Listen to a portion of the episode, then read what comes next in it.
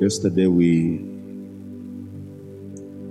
we spoke about applying your heart, your whole heart to seeking God, rending the heart and not the garment, going deep, making contact with God, and so many other things like building the altar in your life, acceptable altar before the Lord. And I also hinted a bit on the power of the altar, how the altar can change your life.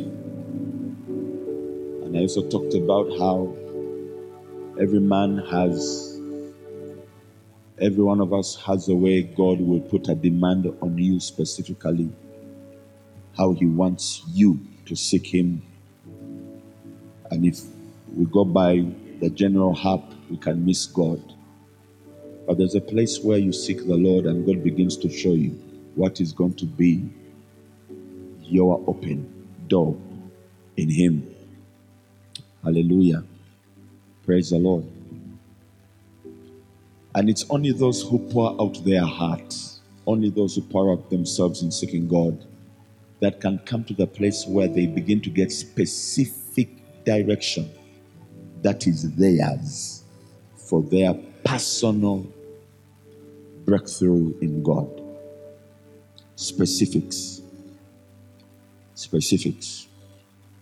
I may be, God may be raising somebody to be something, and there are demands that He will put on that person, which demands He's not going to put on another who is raising.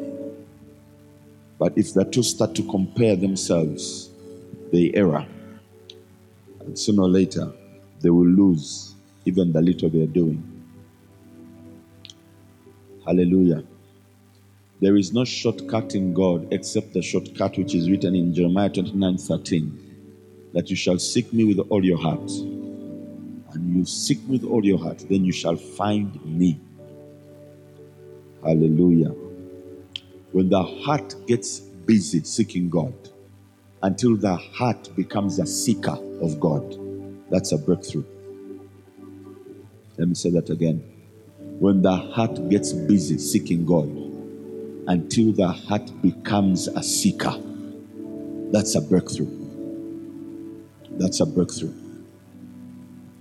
Until the heart has a dominant thought, and the dominant thought is God, seeking God. And we talked about pulling down things that are exalting themselves above the knowledge of Christ, above that which calls you to seek the Lord. Those strongholds that come to you when you are praying, even right now as you worshiped, the thoughts that cross your mind, the default settings of your mind, they come and interrupt you. Those things need to be pulled down the same way Dagon, the god of Dagon, fell in the temple. They need to come down so that you can be tuned, tuned to hear God, tuned to pray through, tuned to persist in the spirit with God. Hallelujah. Praise the Lord. You put on your TV, and your decoder helps you to get the station you want to get. It tunes in to the station. That's the same thing. God has to tune you. He has to tune you so that you can hear. John said, I was in the spirit on the Lord's day and I heard a voice behind me. He tuned in and he had a voice. Hallelujah. Hallelujah. God can change your heart as you seek him and he tunes you in. Change my heart, oh Lord. He changes your heart. Make it ever true. Change my heart, oh Lord. May I be like you. The tuning happens as you seek Him. Change my heart, oh Lord. It's a heart issue, it goes deep, very deep to the core of the being. Make it ever true. Oh, change my heart. Change it, Lord. Until I am more like you. It's a heart issue. The Bible says, rend the heart and not the garment. Rend the heart. You, see, yesterday I said that through numerous moments of contact with God, because the heart sometimes is hard, it's like a rubber band. If you just apply it a little to the things of the Spirit, it's like you stretch it, and then you let go, it goes back to the shape it was in before. But if that heart you keep exposing it to those deep moments with God, a point reaches and it has to snap. It has to say, okay, this is our new normal. I give in. I give in. And that's what the Bible calls plowing the heart, plowing the fallow ground in your life. You plow it, you break new ground. Your heart becomes tender in His sight. Hallelujah. Hallelujah. God Almighty is pursuing the hearts of men here. He's not pursuing just your time. He's not pursuing just your, your fasting. He wants your heart. He wants your heart. He wants your heart. He wants to know that He has you, and He wants you to know that He has you. He wants you to know that He has you. To the point that if anything came your way, He will know your response to that thing. He will know how you're going to respond because He has your heart. Hallelujah. If a challenge came your way, He knows how you're going to respond because He has your heart. I, of course, definitely, He knows what, whether you respond well or badly, He's foreknowing. But what I'm talking about is He knows your ways, that your ways are pleasing in His sight. When a man's ways please the Lord, the Bible says, he makes even enemies friends. When a man's ways please the Lord, God is after your heart. Everything you're doing, you're not on hunger strike. You're not on hunger strike, friends. You, you're not just going without food because they said. Everything you are doing, God is pursuing your heart. He's a heart pursuer. Hallelujah. Praise the Lord. That heart, when he gets it,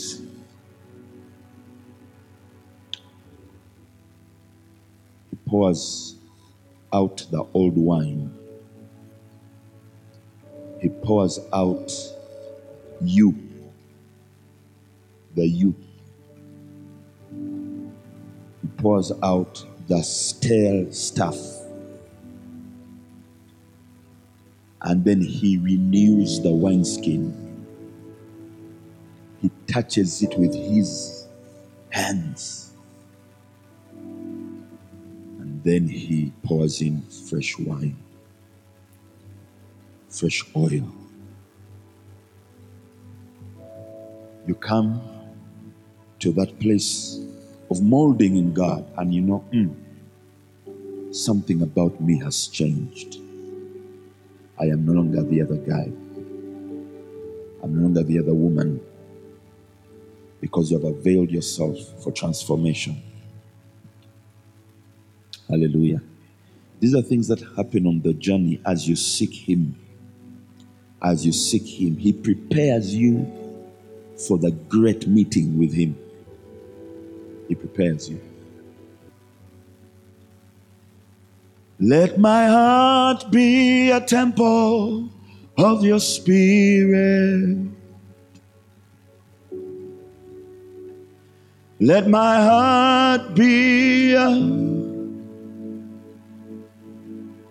let me be a holy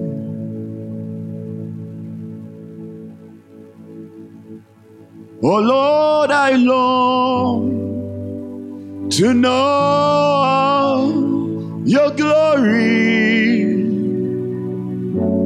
I want to offer a sacrifice of praise. Fill this temple, Lord, with your spirit once again.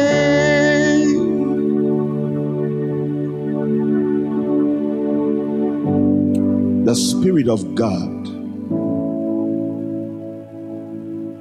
comes to fill vessels that are poured out.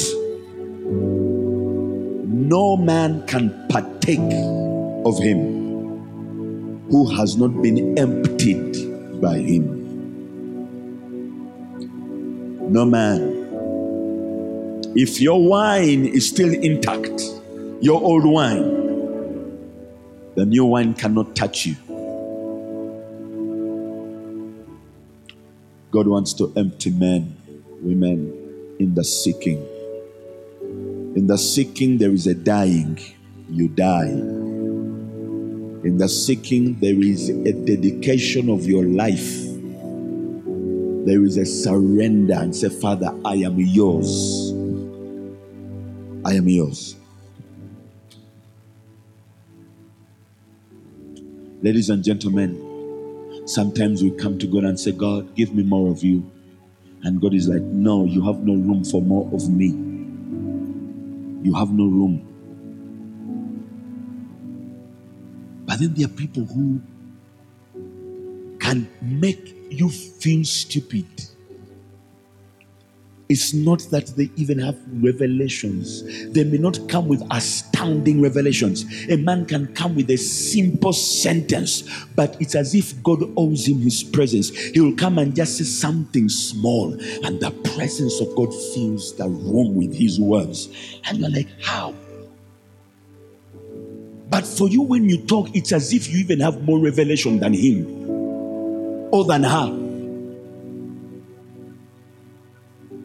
But there are people who draw the presence of God without struggle. Without struggle, God is willing to give them any manifestation. Why? They are emptied. They are emptied.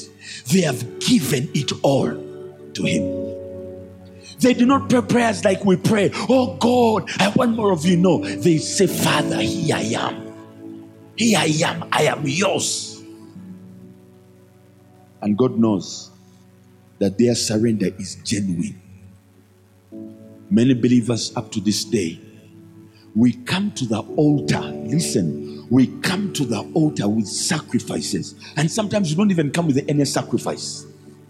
Anything that costs us. We don't come, we, we just come to the house of God and no sacrifice, nothing to cost us. We pray in the easy way, easiest way as possible. We worship in the simplest, modest way as possible. No cost at all. But then there are those, when they come to the altar, they bring the best sacrifice that he is looking for. And that sacrifice is themselves. They lay themselves on the altar. The greatest we can give him, the greatest is ourselves. Question When you come on the altar, here or wherever, are you on the altar? Are you the sacrifice? Are you the sacrifice? Or is it your words, your volume? Is it the time that you came, you are here physically? Or is it you? You. A man who offers himself to God cannot be ignored by God. Cannot. Because there's no other sacrifice greater than that you can give. Giving yourself. Listen to me, friends. There's no other sacrifice. Not even your fasting. There's no sacrifice you can give God more than saying, Father, here I am. I choose to live for you. Whatever is your command, I'm ready. Whatever is your desire, I'm here. When in you there is only a yes to Him.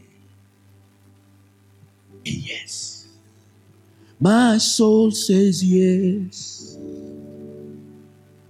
Says yes. Not my spirit, my soul. Says yes. Yes. When my soul says yes. Says yes to your will. When a man's soul says yes to God's will, the sacrifice of self, the laying down of self, the denying of oneself to follow. Let me shock you, friends. Let me shock you. Some of us are in a 40 day fast but have not yet even denied ourselves anything to seek God. You are still in your comfort zone, but you're fasting. And you think it is the fasting that has the key.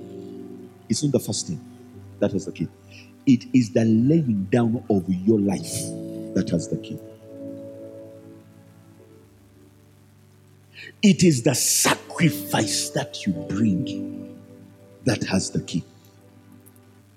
You, you can be in the fast, in this fast, and go through up to the end.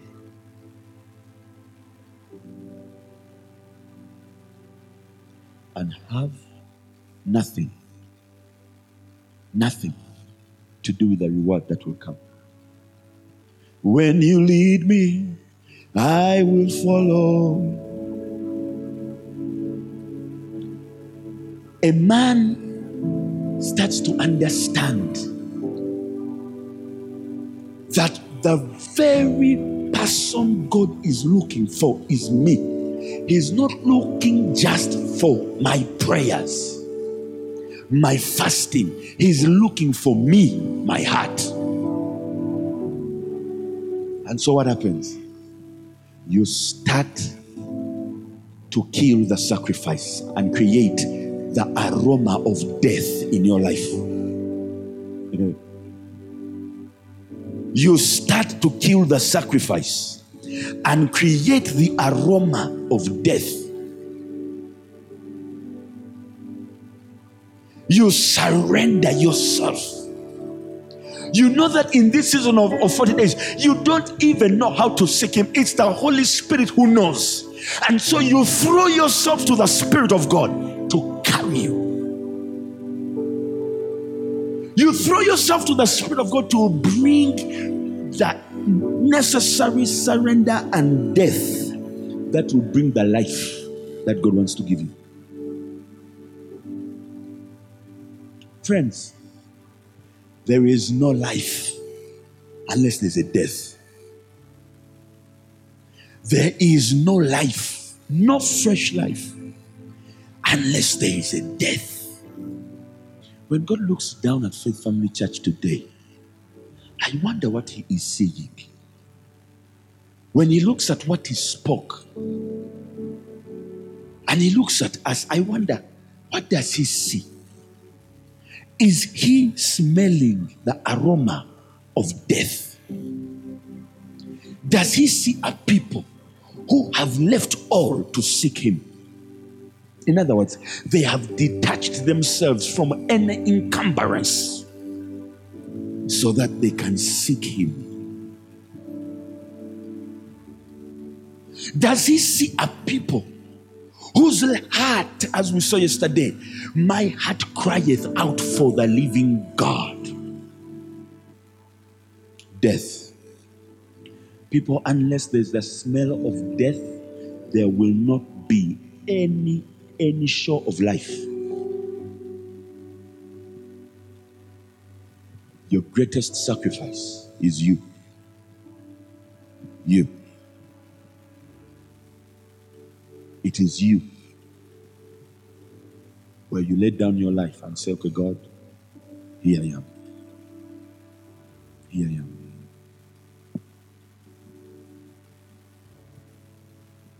Jesus sacrificed his life and sought the face of his Father. Look, Luke chapter 6,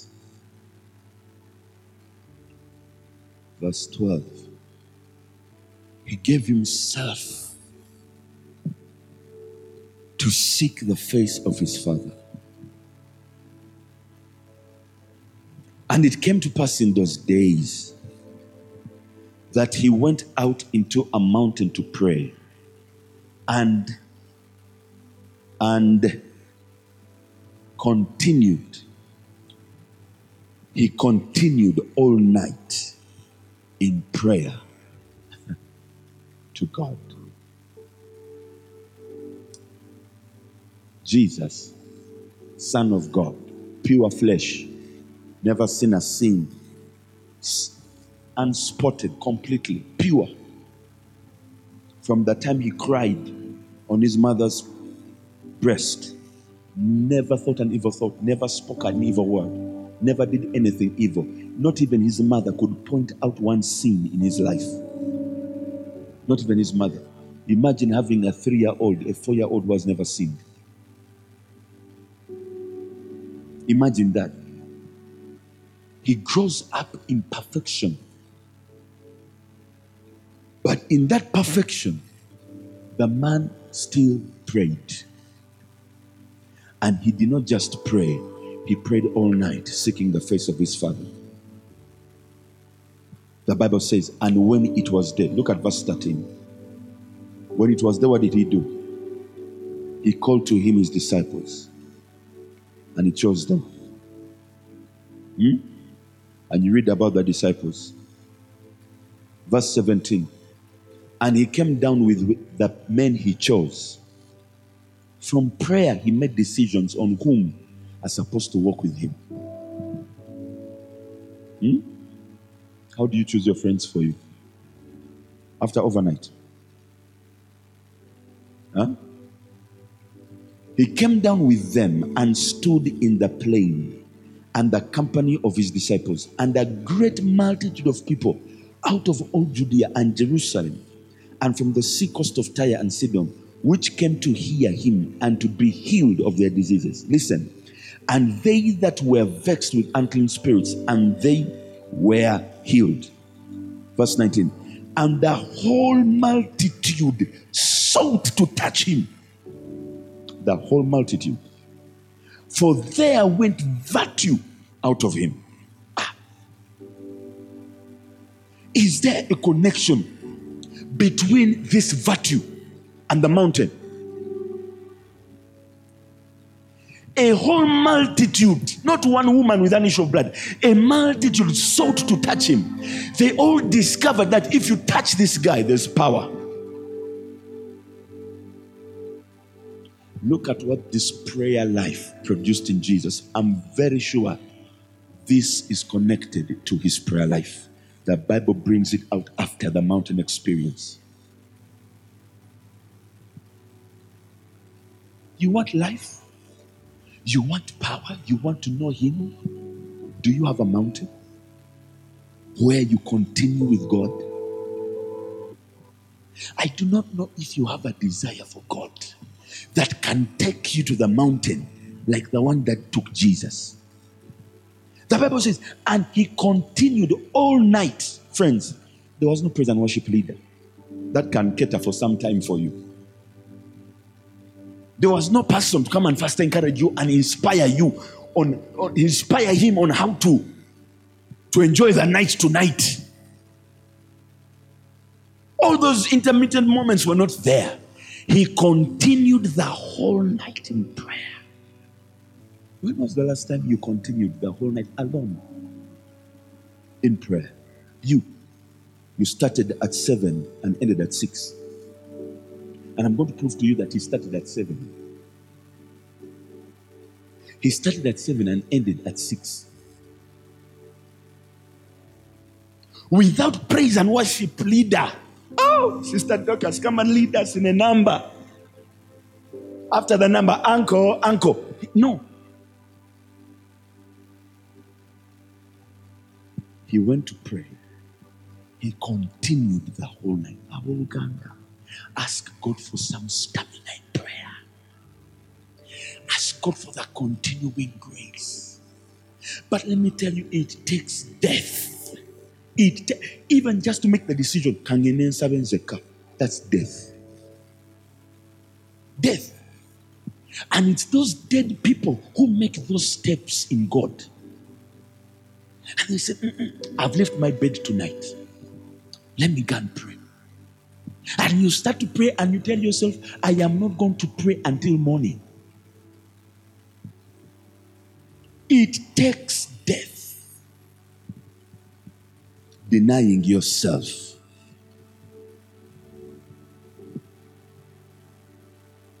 Mark, Matthew. Matthew chapter 14. Verse 21. And they that had eaten were about 5,000 men, besides women and children. And straightway Jesus constrained his disciples to get into a ship and to go before him and to the other side while he sent the multitudes away. He showed that he didn't need them as much as they thought that he needed them. He sent them, Go. Go the other side, go ahead of me. And he stayed up by himself so that he could see the multitudes off. Meaning that he had solved everybody's problem. No one was anymore disturbing him. He was now just telling them, bye bye. God bless you. Have a good night. See you later. Just sending them off. They were no more pressing to get a need solved. Every one of them was satisfied. He was sending them off. Are, we, are you with me? And when he had sent the multitudes away, he went up into a mountain apart to pray. Listen, the Bible says, and when evening was come, when what? What time did he go up to pray? Before evening. Before evening. Tell your neighbor before evening. Tell your neighbor Jesus went to pray before evening. Now tell your neighbor he went to pray after a whole day of demonstrating ministry. Tell your neighbor he could have gone to bed, but he went to pray. He didn't go to pray. Tell your neighbor he didn't go to pray in his bedroom. He went to the mountain. That is death. Tell your neighbor it is death. Do you know how much we are still alive? Do you know that we have refused to die? Do you know how much self preservation and self love we have? Till somebody after just a small day of work, ooh, I am tired. They want to go home and baby, and baby themselves and take care of themselves. A little. Somebody has been on this mountain more than a day ministering to people. And he tells his disciples, Go. He is also coming, but he has not yet known the mode of transport he's going to use, the means of transport. But he is a dead man. He doesn't care about how am I going to reach the other side now that they have gone with the boats. His goal is after sending these people away, I want to go and seek my father. He wants to go apart and pray. Friends, it's dead men who pray like this. Dead. Dead. Huh? When evening was come, he was what? Alone. But where was the ship? In the middle of the sea. That tells you how much time the disciples left in the afternoon. Because by the time evening came, they were in the middle of the sea. Huh? Tell your neighbor, it's time to pray. Like you have never prayed before. Tell the other one, it's time to seek the Lord. Like you have never sought Him before. Now help me and tell them it's time to die. The prayers we are praying, we are praying them when we are still alive. It's time to die. No wonder we are not continuing the whole night. Ngoye can never do. That is flesh, a lot of it. Huh? The disciples are ahead of him by far in the middle of the sea, and that is evening. The man is praying, and the Bible says it was in the fourth watch of the night that he decides to to join them and after the spirit has given him a supernatural way of catching up. You know sometimes you see people are going ahead of you. While you are praying while you are studying the bible leave them. Leave them leave them sometimes it feels as if when you rest at the altar they are leaving you behind. But the best way to reach your destiny is learning to rest in His presence. It's the quickest way and the most simple way without struggle. The people who had gone ahead, the Bible says they were struggling because the wind was against them. They were struggling. They had gone ahead, but they were what? Struggling. But this one who had stayed to wait on the Father, after finishing waiting, fourth hour, fourth watch, sorry, of the night. What's the fourth watch? The first watch is 6 to 9. Second watch is 9 to midnight. Third watch is midnight to 3. Fourth watch, 3 to 6. The sawa ze yagiramu omusajja asabye okuva akawungeezi paka sawa mwenda ez'ekiro naye ng'ava ku crusade. Anonyeza kitaawe he's deep in the spirit that he has been literally quickened in the spirit. The bible says listen the bible says he walked on the water and even passed them. Huh?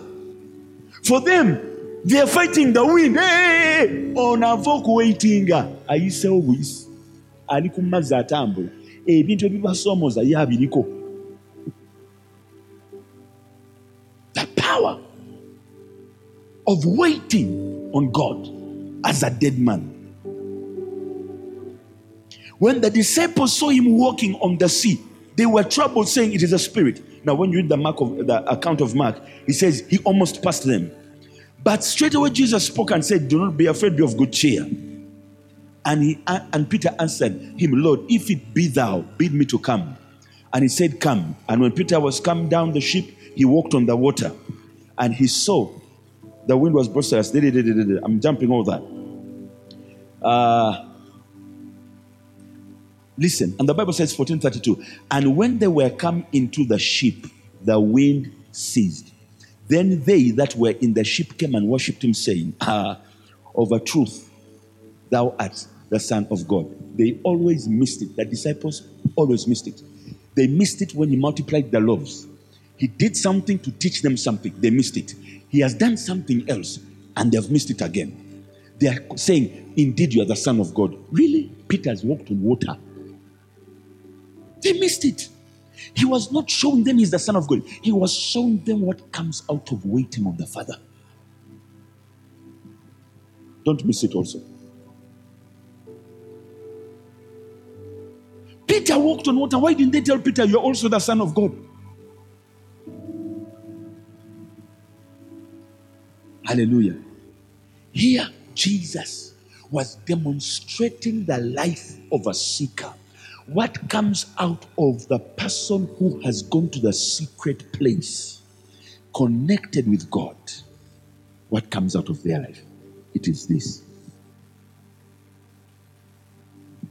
Not every one of us may walk on water, but there's something that will happen to your life that will be the mark of God on you and people will not deny it. Are you with me? Are you sure? And I'm in Mark chapter 6, verse 46, where the, the same story is, but with some other detail. Mark 6, 46. And when he had sent them away, he departed into a mountain to pray. And when even was come, the ship was in the middle of the sea, and he alone on the land. He where? Alone on the what? On the land. And he saw them toiling in rowing, for the wind was contrary unto them. And about the fourth watch of the night, he cometh unto them walking upon the sea, and would have passed by them. Aliko bibie, supernatural speed. But when they saw him walking upon the sea, they supposed it had been a ghost. For they all saw him and were troubled. And immediately he talked with them and said, Be of good courage. Listen, here they jump what Peter did. You notice? The next verse. And he went up unto them into the ship, and the wind ceased. And they were so amazed in themselves beyond measure and wondered, for they considered not the miracle of the loaves. This was another lesson, a repetition of the same lesson in a different way. They still missed it according to Matthew. They just looked at him and marveled, the Son of God. Are you? Are you with me? Isn't prayer connected to the river? Is it connected? Is it connected? Are you there? Can we go to verse 53? Verse 53. Mark 6 53. And when they had passed over, they came into the land of Gennesaret and drew to the shore. And when they were come out of the ship, straightway they knew him and ran through the whole region round about and began to carry about in beds those that were sick where they heard he was. And wherever he entered into villages or cities or country, they laid the sick in the streets and besought him that they might touch, if it were, but the border of his garment. And as many as touched him were made whole. Jesus didn't need to touch anybody, they needed to touch him. Is this related to the other experience on the mountain again? Is it? I'm asking you a question. Uh, yeah. Yeah. Is it related? Has the flow in the spirit have something to do with the life on the mountain. You can say no if you want to. You can say no. You can just say, uh, uh, Andrew, you're just building some point on, on a little evidence. Is it possible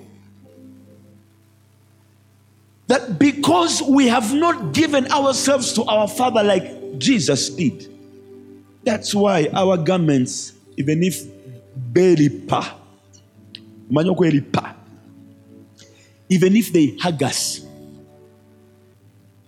omuntu hage eyakabi naye ng'akyali mulwadde is it possible that the virtue not flowing in our lives is because we are not dead like this man we spare ourselves a lot. You say you are seeking God, but look at Jesus seeking God. Look at him. Please look at Jesus. Don't look at me. Don't look at Apostle Dennis. Look at Jesus. Look at this man from a crusade like you who's from work.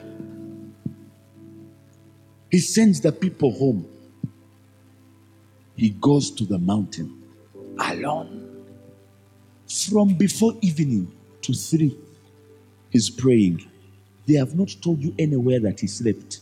He entered the boat, they reached the land, they saw him, they noticed him, they brought the sick. The Bible says he continued, villages, country, he continued. What is this virtue? What is this that makes him unstoppable? How does he get it?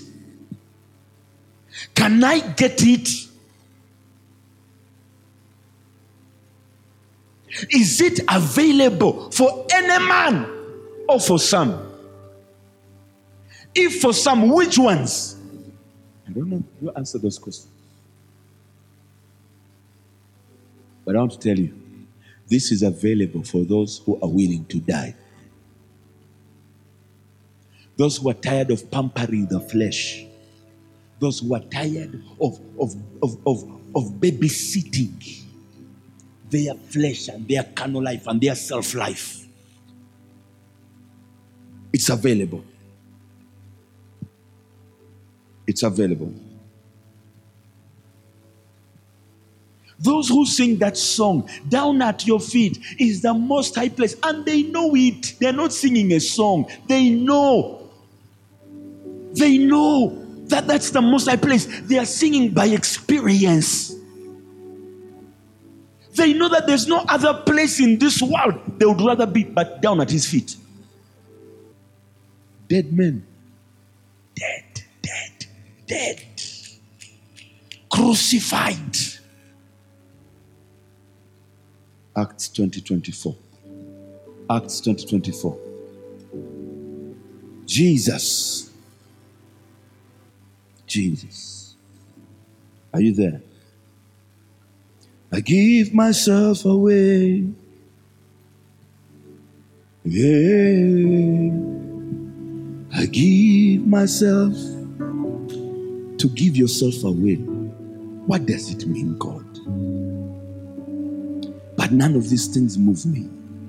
Neither count I my life dear unto myself, so that I might finish my course with joy and the ministry which I have received of the Lord Jesus to testify the gospel of the grace of God. None of these things move me. Neither count I my life dear. Oh, but now, counting, I don't count my life dear. My life is not my own. To you I belong. I give myself. What is this secret of giving yourself to God? And it's not in words, but it's in the patterns of your life. It can be seen in your lifestyle. What is it? How can I come to understand that secret? It is hidden. It is hidden from this generation. This generation has lost the key of giving yourself away, not counting your life dear anymore to yourself. We actually do the opposite. We count our lives very dear. We sing the songs, and the songs are great songs in our ears. But then we lie on the altar, we deceive on the altar, and we walk away. And instead of leaving fire on the altar, we leave ashes, smoke, death, emptiness on the altar. Why? Because the altar and the tent are not relating.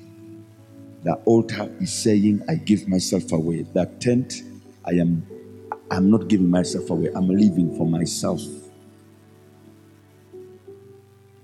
There is a death that seekers die.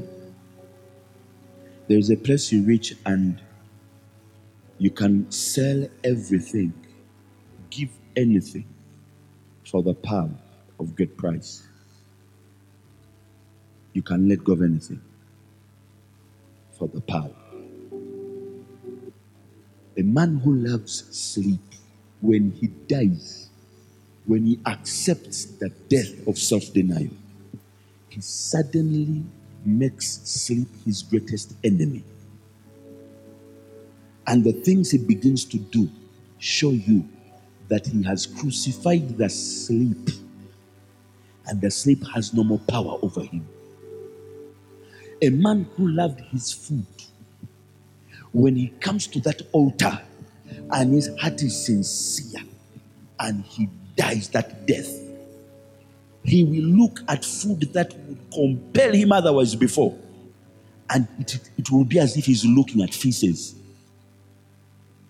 Because of the cross that has entered there, suddenly there's a change of operation.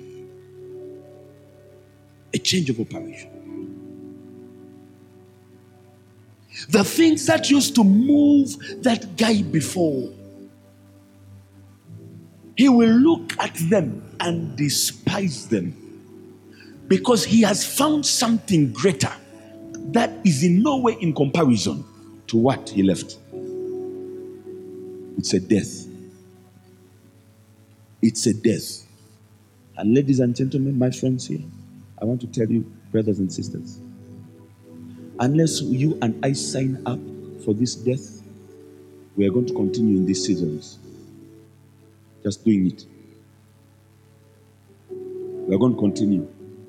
It will give you a measure, a measure, eh, something small, something small. It will, it will give you some improvement, but it won't give you lasting improvement, lasting change. There is a death. Oh, there is a death that even when your friends get near you, they smell it. They are like, this one is surrendered to God. This one is dead to the world. The ones who come near you, they just see your life and they know Mm-mm. this one's on another level of consecration. They see how you give yourself to prayer, seeking His face, and they're like, Mm-mm. this one is a seeker. It talks for itself. It cannot be forged. You cannot fake it. Yes, you may fake the actions, but why fake something which can be real in your life? Why would you fake a life that you can have in real terms?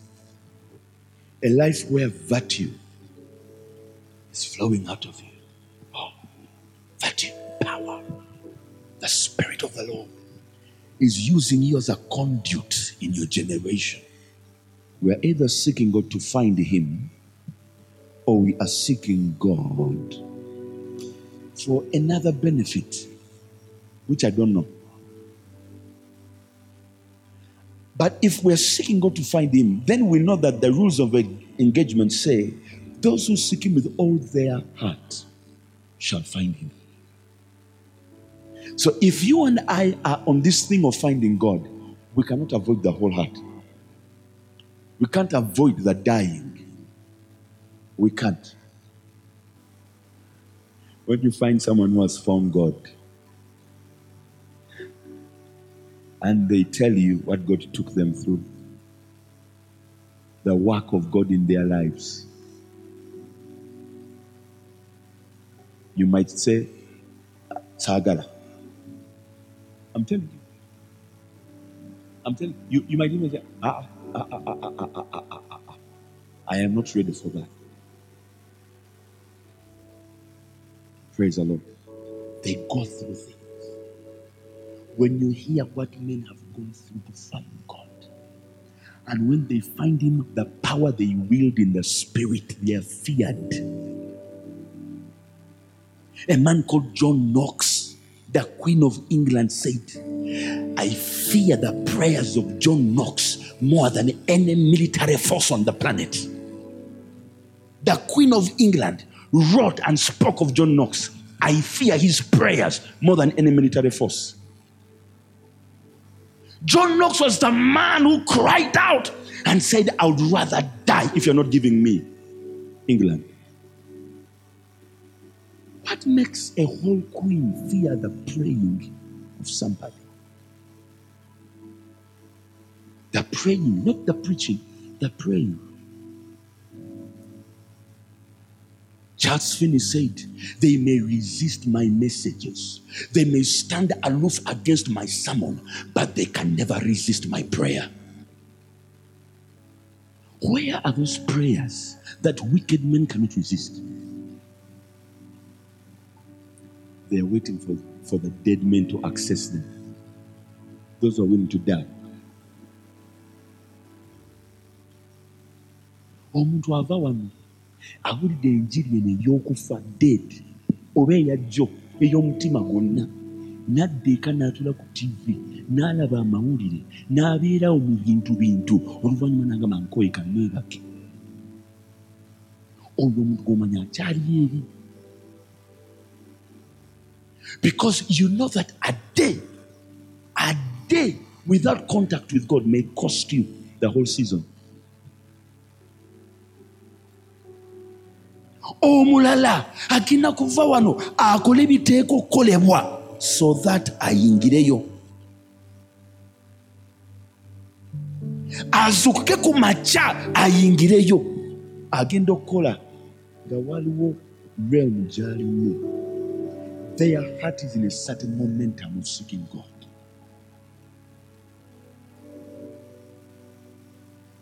Naye ngaomulala life is easy there's ease and comfort, and you, you see they are relaxed. They are, it's okay. But they are saying they're in a 40 day fast and that they are seeking the Lord. But there's a lot of looseness, looseness in their life. Nothing much has changed when God looks at this season, the 40 days, and He looks at the season before the 40 days, and He tries to see what has changed. What has changed in their attitude? What has changed in there? How have they humbled themselves before me? What has changed in the way they are seeking me? And he says, It's very little. Very little.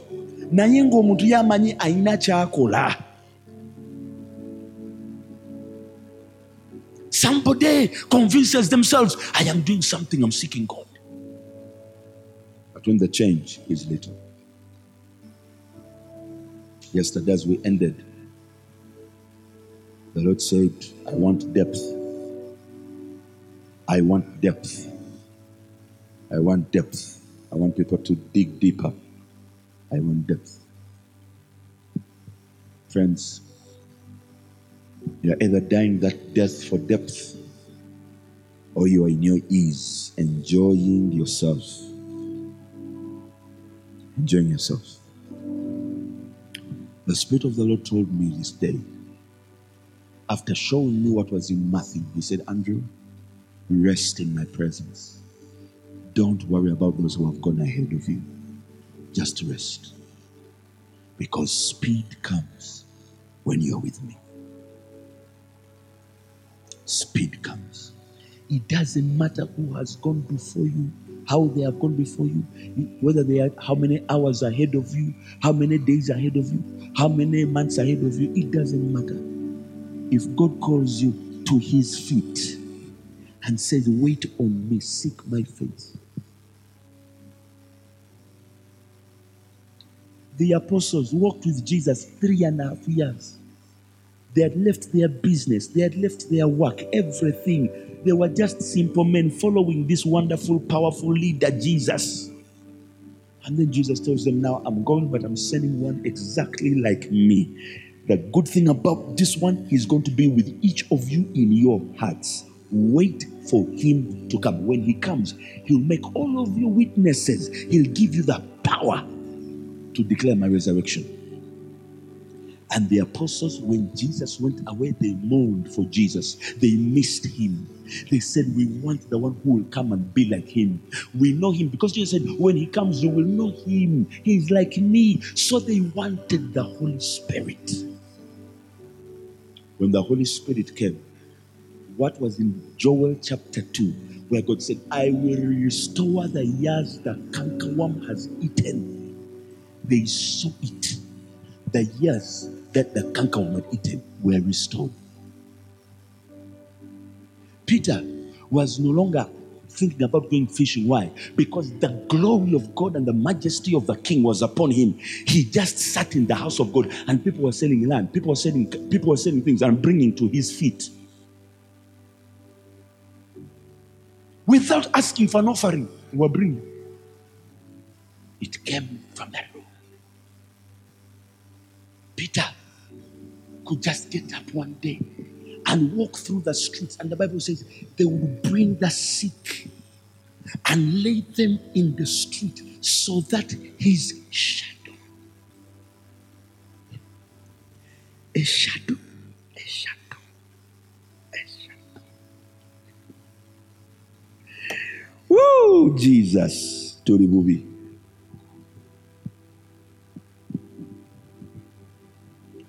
This one, this child of mine, this one, healing the sick.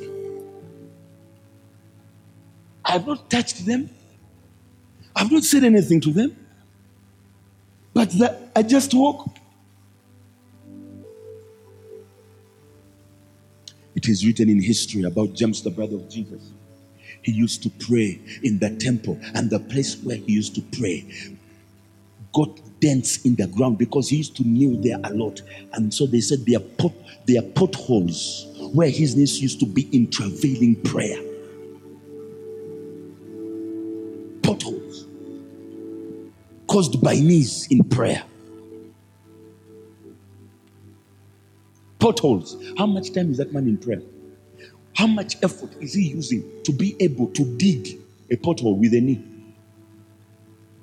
The blood of Jesus these men caught the realms of the spirit, they caught the mantles of God through waiting on God.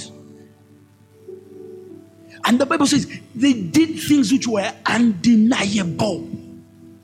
Look at us. God is telling us, wait on me. For you, you think that your job is so important more than waiting. You. Your job, it's a job. It can't change the world, it can't save a soul. You think, oh, my father, if you knew what was prepared for you. nigenze ku oltari ya mukama ne weewaayo n'osaba paka nga tokyalimu nakalala kasaba. Ne you finish yourself at the altar and you say father i have nothing else to do now. I'm just here. Here i am n'ofuuka saddaaka gwe kwennyini ku ota ya katonda. Katonda n'alaba saddaaka n'agamba oyo omuntu oyo mumulabe they have come to me. They have yielded to my spirit. Musa n'alinnya olusozi lwaye lwa katonda sinaayi 40 days. Naye mukama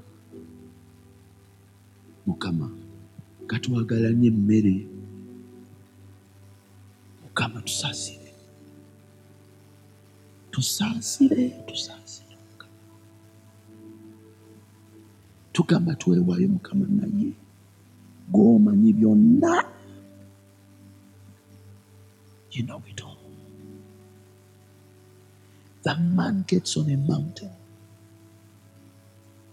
He goes for god. He doesn't pack lunch. He doesn't pack supper he doesn't go with firewood and matchsticks and, and whatever. He just goes for God only. And God sees the faith of Moses. And God provides the grace for Moses to be sustained without food. 40 days. Moses comes down from that mountain. And the children of Israel say, We cannot look at you, Moses. We cannot. We cannot we cannot look at him. Why should the people say, Where is your God? Yesterday I talked about altars and how the power of the altar life. That if you raise an altar that is acceptable to God, it answers to spiritual matters in your life that even if there are altars you do not know that were raised against you, covenants that were made against you, But because you are allowing the Spirit of the Lord to lead you on how to build an altar for Him, that altar cancels out the other, even without your knowledge. You don't have to know much demonology. You just have to yield to the demands of the Spirit and say, Yes, Lord, what do you want me to do? Gideon, when the Lord appeared to him, he built an altar and called it The Lord is Peace. Judges chapter 6. And then the Lord spoke to him and said, Go and destroy the altar of your father. He went and destroyed that altar. And immediately the Lord told him, and build an altar to the Lord Most High with the very tools from that altar. He was not afraid because the altar of the Lord protected him from the backfire of the spirit of Baal, from even the death sentence that the men of the city wanted to give him. There is something about the altar. When a man builds the altar that God has called them to build for his life, there's something about that altar. And I said yesterday, friends, listen to me very well. There is a secret in daily contact with God, a daily altar. A daily altar. An altar is number one, a place, and number two, a time. You must have a place and you must have a particular time. You don't just pray anytime. No. God's altars are appointed times. God's altars are appointed times. They are not just anyhow, they are appointed. Without that appointment, you miss God. And I can explain that throughout scripture, but I don't have the time to do that. Dead men are going to build their altars that will please the Lord. Dead men. Are you hearing me, church? The altars that will please the Lord. After the flood, Noah built an altar to the Lord and sacrificed. And God smelt the aroma. Mm. And God said, I will no more destroy the world with water.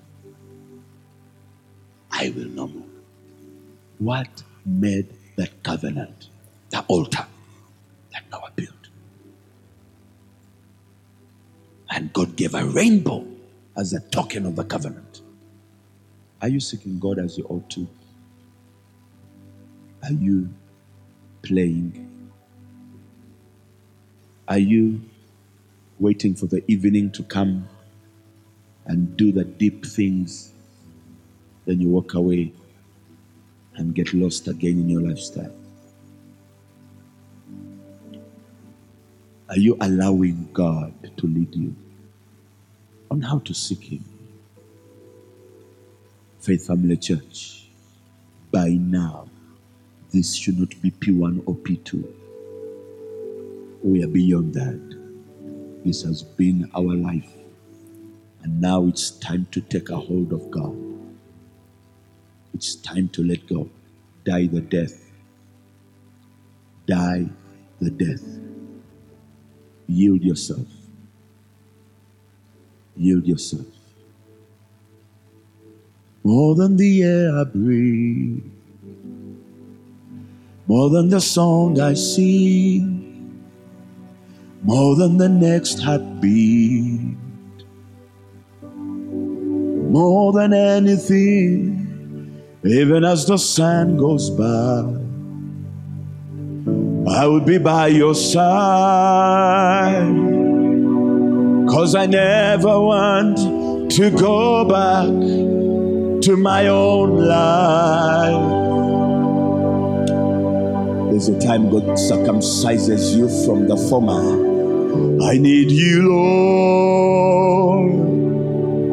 Stand up on your feet and begin to pray deeply in the spirit, crying out that you may die, that you may surrender, crying out that God shall give you the grace to give yourself wholeheartedly without any withholding.